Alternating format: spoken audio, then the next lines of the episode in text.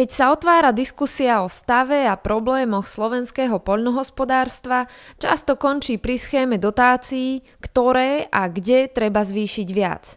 A hromadí sa znechutenie s podvodou a zneužívania systému. To, ako dotácie fungujú, je však až druhý krok v poradí, keď rozmýšľame o tom, ako dosiahnuť efektivitu, konkurencieschopnosť a kvalitu poľnohospodárskej výroby. Úplným základom pre sektor, rovnako ako každý iný, je stav podnikateľského prostredia. A skvelým príkladom môže byť aj Nový Zéland, kde dotácie zrušili, no krajina je v poľnohospodárstve na svetovej špičke. S Monikou Budzák sa dnes pozrieme práve na príbeh Nového Zélandu, čo stojí za jeho úspechom a najmä, čo z toho môže byť aj pre nás inšpiráciou. Určite ten úspech nemôžno pripísať len zrušeniu dotácií. Krajina už roky obsadzuje popredné priečky v hodnotení podnikateľského prostredia Doing Business zo Svetovej banky. Od roku 2009 napríklad Nový Zeland dvakrát znížil daň z príjmu a taktiež zjednodušil spôsob podávania daňových priznaní. Vitajte pri počúvaní Ines na dnes. Moje meno je Ina Sečíková a toto ekonomický podcast, ktorý dnes potrebujete počuť. Počúvate podcast. Počúvate podcast Ines na dnes. Poľnohospodárstvo a dotácie v ňom si už vyslúžili nejeden nelichotivý komentár. Kauza sem, kauza tam a taký a onaký si zaslúžia viac. Dnešný rozhovor by nám ale predsa mohol dodať aj trochu optimizmu, no a takým príkladom bude Nový Zéland. Predtým ale skúsme taký stručný úvod, lebo naprvú sa tak pekne zdá, že podporiť podnikateľa, napríklad pestovateľa rajčín, je super vec, že jemu to pomôže rozvinúť výrobu, viac získa on, jeho zákazníci v ponuke a aj krajina nakoniec vo vyššom HDP. Čo je teda hlavný problém dotácií, že prečo sa hovorí, že vlastne skôr škodia, ako prospejú lepšej výrobe? V prvom rade by som povedala, že poľnohospodárov by sme mali podporovať, no ale nie asi tak, ako si predstavuje väčšina z nás. Najlepšia podpora je taká, ak štát vytvára podmienky na, na vznik zdravej konkurencie v podnikaní. Ak každý farmár má možnosť a aj motiváciu pestovať a chovať to, čo vie najlepšie a, a taktiež ak má motiváciu poskytnúť zákazníkom pridanú hodnotu. Takejto podpory neťažia len samotní polnospodári, ale práve aj spotrebitelia, ktorí ich výrobky kupujú. Čo sa týka dotácií, tak uh, samozrejme je pre štát jednoduchšie vyčleniť peniaze, ako zľahčovať podmienky podnikania alebo odburávať nejakú administratívu. Problém súčasných dotácií je však aj to, že majú veľa vedľajších efektov. Predstavte si napríklad, že pestujete zemiaky a okrem tržieb z ich predaja dostávate aj dotácie a tieto dotácie sú zväčša viazané na hektár plochy alebo pôdy, na ktorých ich vysadíte. Kým tržby závisia od toho, ako uspokojíte svojich zákazníkov, dotácia na hektár plochy nezávisí od kvality alebo množstva úrody. Pokojne môžete mať zemiaky aj na nekvalitnej pôde a vôbec e, nezáleží na tom, že ako majú veľkosť alebo či túto úrodu nakoniec kompostujete. Štát zaujíma len to, na akej ploche hospodárite a podľa toho vypláca túto dotáciu. Je samozrejme, že takýto systém nie je úplne motivujúci pre farmárov a zároveň nie je výhodný pre štát a už vôbec nie pre spotrebiteľov. No a to sme sa ešte pozreli na zemiaky alebo pestovanie zemiakov, čo je ešte jedna z tých prospešnejších činností. Dnes štát vypláca dotácie aj napríklad na plochu podľa toho, že či kosíte lúku alebo mulčujete trávu a podobne, čo tiež samozrejme patrí k polnohospodárstvu, ale je otázne, či takáto podpora nie je aj zneužívaná. No a ako si spomínala možno v úvode, na Slovensku sme mali aj problém s korupciou a dotáciami napríklad na betonové letiska alebo parkoviska, čo už je kapitola sama o sebe a teda tento dotačný systém vytvára aj priestor na takéto nežiaduce výsledky alebo nežiaduce vyplácanie verejných financií. Mm-hmm. Samotné dotácie teda problém nie sú, ale problém je to, ako sú nastavené, tak? V prvom rade si treba uvedomiť, že dotácie sú financie z verejných zdrojov a preto by nás malo zaujímať, ako sú využívané a čo konkrétne je z nich podporované.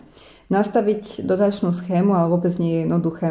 Svedčí o tom aj spoločná polnohospodárska politika Európskej únie, ktorá sa vždy nastavuje veľmi dlho a aj to najbližšie programovacie obdobie bolo dokonca posunuté, lebo štáty sa nevedeli dohodnúť na tom, ako by mali podmienky čerpania dotácií vyzerať. Pri ich nastavovaní totiž čelíme takému problému, že ak podmienky nastavíme príliš jednoducho, tak môžeme z toho podporovať aj činnosti, ktoré napríklad škodia životnému prostrediu, alebo sa z toho postavia penzióny, ktoré nejakým spôsobom neprospievajú k rozvoju vidieka. Zasa opačný extrém je ten, že ak podmienky nastavíme príliš prísne, tak mnohých farmárov odradíme a vlastne oni sa o túto podporu ani vôbec nebudú uchádzať, lebo študovať všetky doklady a zhromažďovať potvrdenia je pre nich príliš časovo náročné a radšej sa budú venovať svojmu podnikaniu. Preto sa hovorí aj o tom, že ak by sa zrušili poľnohospodárske dotácie, tak by sa vytvorilo zdravšie konkurenčné prostredie, keďže farmári by sa sústredili len na to svoje podnikanie a len na to, ako uspokojiť svojich zákazníkov a nie na to, ako uspokojiť úradníka a splniť podmienky dotačnej schémy. Práve preto poďme k tomu spomínanému Novému Zélandu, lebo ten je veľmi zaujímavý príklad práve ako sa popasoval s dotáciami a fungovaním tých dotácií. V 70. a 80. rokoch tam tiež prebehla intenzívna dotačná podpora poľnohospodárstva. Dnes tomu tak ale nie je a krajina je v poľnohospodárskej produkcii aj na svetových trhoch veľmi úspešná, napríklad vlna, síry, meso alebo jablka. Približ nám teda prosím ťa ich príbeh, ako sa to tam vyvíjalo s dotáciami, regulovaním až po ten dnešný stav, kedy vlastne už tam tie dotácie nefungujú, ale sektor funguje naozaj veľmi dobre. O Novom Zélande by sme mohli natočiť veľmi dlhý diel tohto podcastu, tak sa budem snažiť to trošku zhutniť. Nový Zéland bol v minulosti britskou kolóniou a už veľmi dlho je významnou polnohospodárskou krajinou. Farmári tu teda v minulosti produkovali najmä pre britský trh. V 1960 sa začali zavádzať prvé dotácie do polnohospodárstva, lebo vláda chcela v tom čase stabilizovať farmárske príjmy. V 70. rokoch ale Británia vstúpila do Európskeho spoločenstva, čo znamenalo, že obchodné vzťahy s Európou sa výrazne zjednodušili a tým pádom už Nový Zéland nebol až taký dôležitý obchodný partner. Tým pádom to samozrejme pocitila aj novozelandská ekonomika a vláda zareagovala tak, že zaviedla ďalšie dotácie a ešte zintenzívnila túto podporu. V tom čase, iba pre ilustráciu, až 40 príjmov niektorých fariem tvorili štátne peniaze a teda nie tržby z predaja. Chovatelia oviec napríklad dostávali fixnú sumu na kus zvieraťa, Čiže bez ohľadu na to, ako mali kvalitu chovu alebo akú veľkosť pasienok mali, tak dostávali peniaze na každý kus a teda motivácia farmárov bolo mať čo najviac týchto oviec. Taktiež sa využívali aj dotácie na umelé hnojivá, čo znamenalo, že tiež sa zintenzívnilo ich používanie. No v tom čase štát nekontroloval alebo nezasahoval len do polnohospodárstva, ale zasahoval do takmer všetkých sfér v ekonomike. Ľudia museli mať napríklad povolenie na vycestovanie, podobne ako v socialistických štátoch. Ak si chceli kúpiť auto, tak sa museli zapisovať na zoznam čakateľov. A taktiež napríklad tým, že Nový Zéland je dlhodobo významným producentom mlieka, ak ľudia chceli dostať rastlinné maslo, potrebovali potvrdenie od lekára, aby si ho mohli kúpiť. Nehovoriac o tom, že aj ceny pre spotrebiteľov boli výrazne vyššie ako napríklad v USA. Kým ešte v roku 1960 bol Nový Zéland jednou z najbohatších krajín sveta, O 20 rokov neskôr už tá situácia bola úplne iná v tom rebríčku. Ak sa pozrieme na HDP na osobu, tak výrazne poklesol. Ako som spomínala, tak štát naozaj kontroloval všetko od miest až po ceny a výrobu a v roku 1984 sa tak krajina ocitla na pokraji ekonomického kolapsu.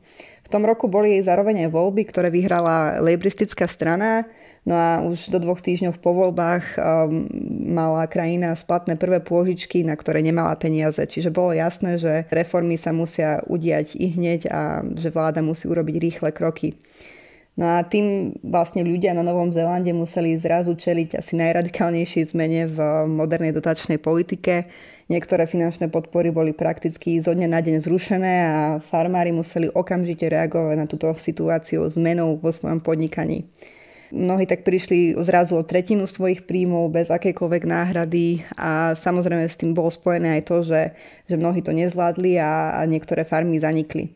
Na druhej strane treba povedať, že tento guláš regulácie a dotácií vytvoril také prostredie, ktoré znemožnil polnohospodárom efektívne plánovať a kalkulovať Vláda napríklad dorovnávala ceny potravín, ktoré na svetových trhoch klesali. A možno to vyzerá ako nejaký zmysluplný krok, ale zmeny v cenách sú dôležité a teraz sú dôležitým signálom najmä pre podnikateľov, aby vedeli, ako majú reagovať. Keď ceny rastú, tak podnikatelia sú motivovaní predávať viac a tým pádom vlastne riešia aj ten rastúci dopyt a záujem od spotrebiteľov.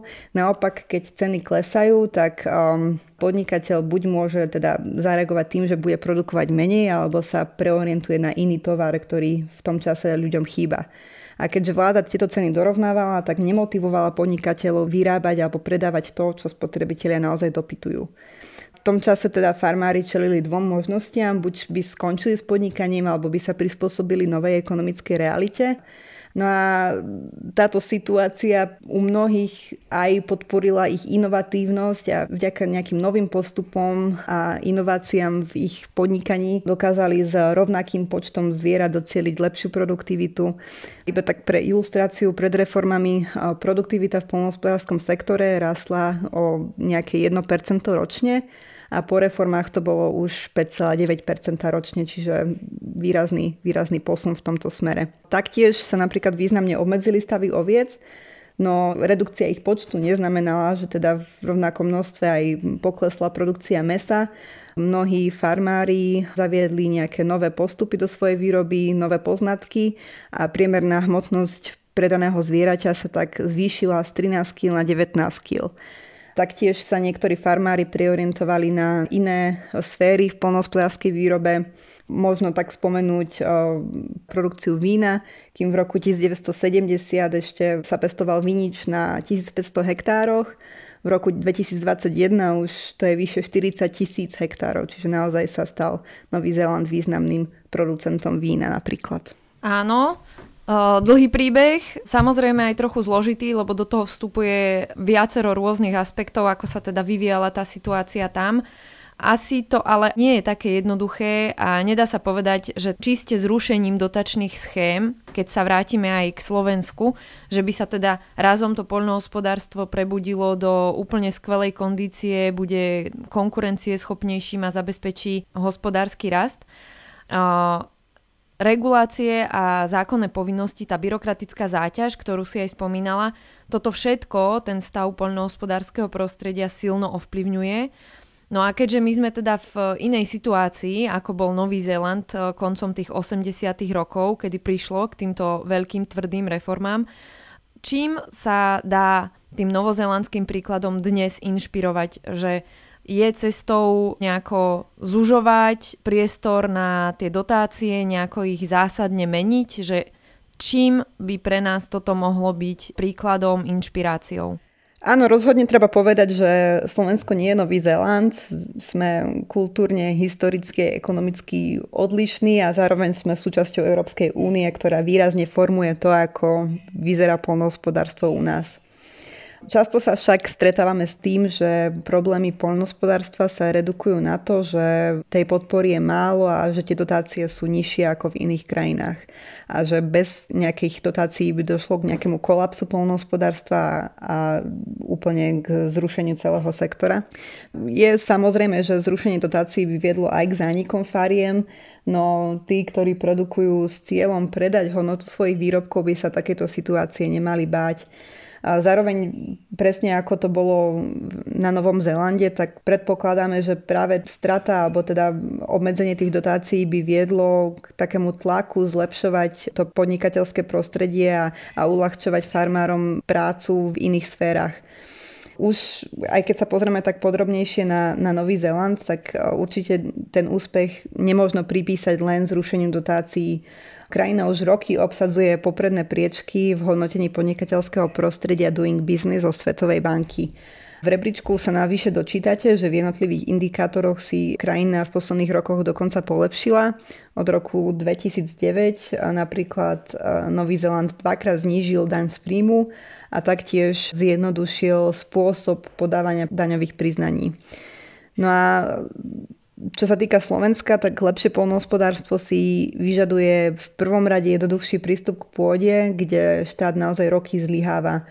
Riešením sú napríklad pozemkové úpravy, ktoré umožňujú sceliť parcely, sprehľadniť vlastnícke vzťahy a toto samozrejme pomáha farmárom, ktorí chcú napríklad vstúpiť do odvetvia, kúpiť si alebo prenajať pole alebo lúku a, a začať podnikať. Teda bez tejto nejakej zásadnejšej pozemkovej reformy sa zdravé konkurenčné prostredie rodí len ťažko.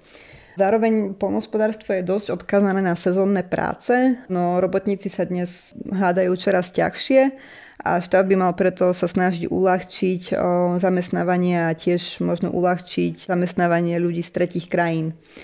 Zároveň aj, ako si spomínala tú administratívu, tak um, mnohé procesy sú dnes zbytočne zložité a neprispievajú nejakým spôsobom k tomu, aby tá ich produkcia bola kvalitnejšia a ich produktivita vyššia. Začíta to napríklad už aj registráciou farmy, kedy napríklad v prípade živočíšnej výroby musíte vypísať žiadosť, dať ju overiť regionálnej veterinárnej a potravinovej správe a až tak ju potom zasielať poštou do centrálnej evidencie hospodárskych zvierat, kde naozaj by sa tento proces dal významne zjednodušiť. No ale aj agenda, ktorá trápi bežných slovenských podnikateľov, sa dotýka samozrejme aj farmárov. Podľa výsledkov tohto ročného byrokratického indexu musí malá firma stráviť až 224 hodín papírovačkami ročne a tieto papírovačky je priamo uklada štát. Čiže to sú procesy ako evidencia odpadu, administrácia dania odvodov, administratíva okolo firemného vozidla a podobne. Čiže aj v tomto smere sa dá určite niečo robiť a pomôže to nielen všetkým podnikateľom, ale práve aj farmárom. Takže vlastne ako keby sme odišli od e, dotácií ako takých práve k celému tomu administratívnemu základu, povinnostiam a reguláciám, ktoré teda zasahujú aj poľnohospodársky sektor. To vyzerá ako keby toto je ten e, hlavný kľúč k tomu, ako posunúť e, situáciu a aj zlepšiť produkciu nášho poľnohospodárstva a že teda spolu s tým, ako sa zlepší toto podnikateľské prostredie, že v nadväznosti naň sa potom dajú lepšie nastavovať aj samotné tie dotácie a lepšie nastaviť to fungovanie tak, aby skutočne prinášalo efektivitu. Keby sme to teda na záver chceli úplne v krátkosti zhrnúť a mala by si teda vymenovať pár najdôležitejších zmien, čo teda slovenská poľnohospodárska výroba potrebuje a v akej postupnosti by pár týchto najdôležitejších krokov malo nasledovať? Tak v prvom rade je nutné zbaviť sa paradigmy, že všetky problémy vyriešia vyššie dotácie. Práve nejaká zmena zmýšľania smerom k zlepšovaniu podmienok, napríklad prístupu k pôde, ako som spomínala, pozemkové úpravy, alebo tiež uľahčovanie zamestnávania rozbor všetkých tých administratívnych procesov, ktoré musí podnikateľ a farmár podstúpiť, ak e, chce efektívne fungovať. Určite pomôžu tomu, aby sa farmárom lepšie podnikalo a aby sa mohli viac sústrediť na tie svoje činnosti a nie na zbytočné administratívne úkony, ktoré nejakým spôsobom neprispievajú k kvalitnejším a lepším potravinám.